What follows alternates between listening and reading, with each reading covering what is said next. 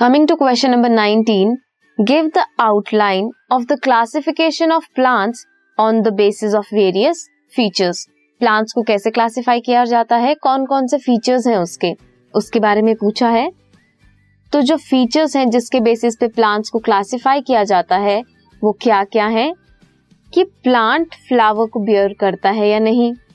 Plants में flowers होते हैं या नहीं?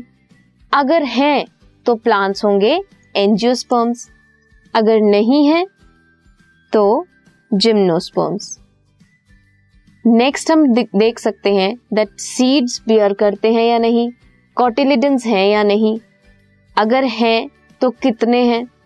इफ़ कॉटिलिडेंस प्रेजेंट है, एक कॉटिलिडन प्रेजेंट है.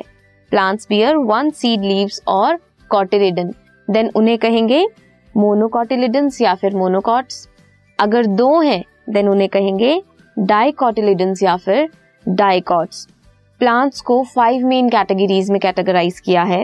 Algae bryophyte pteridophyte gymnosperms and angiosperms so depending upon the presence और absence of flower and cotyledons one है या टू हम प्लांट्स को डिफरेंट कैटेगरीज में कैटेगराइज या फिर क्लासिफाई कर सकते हैं. ये है question number nineteen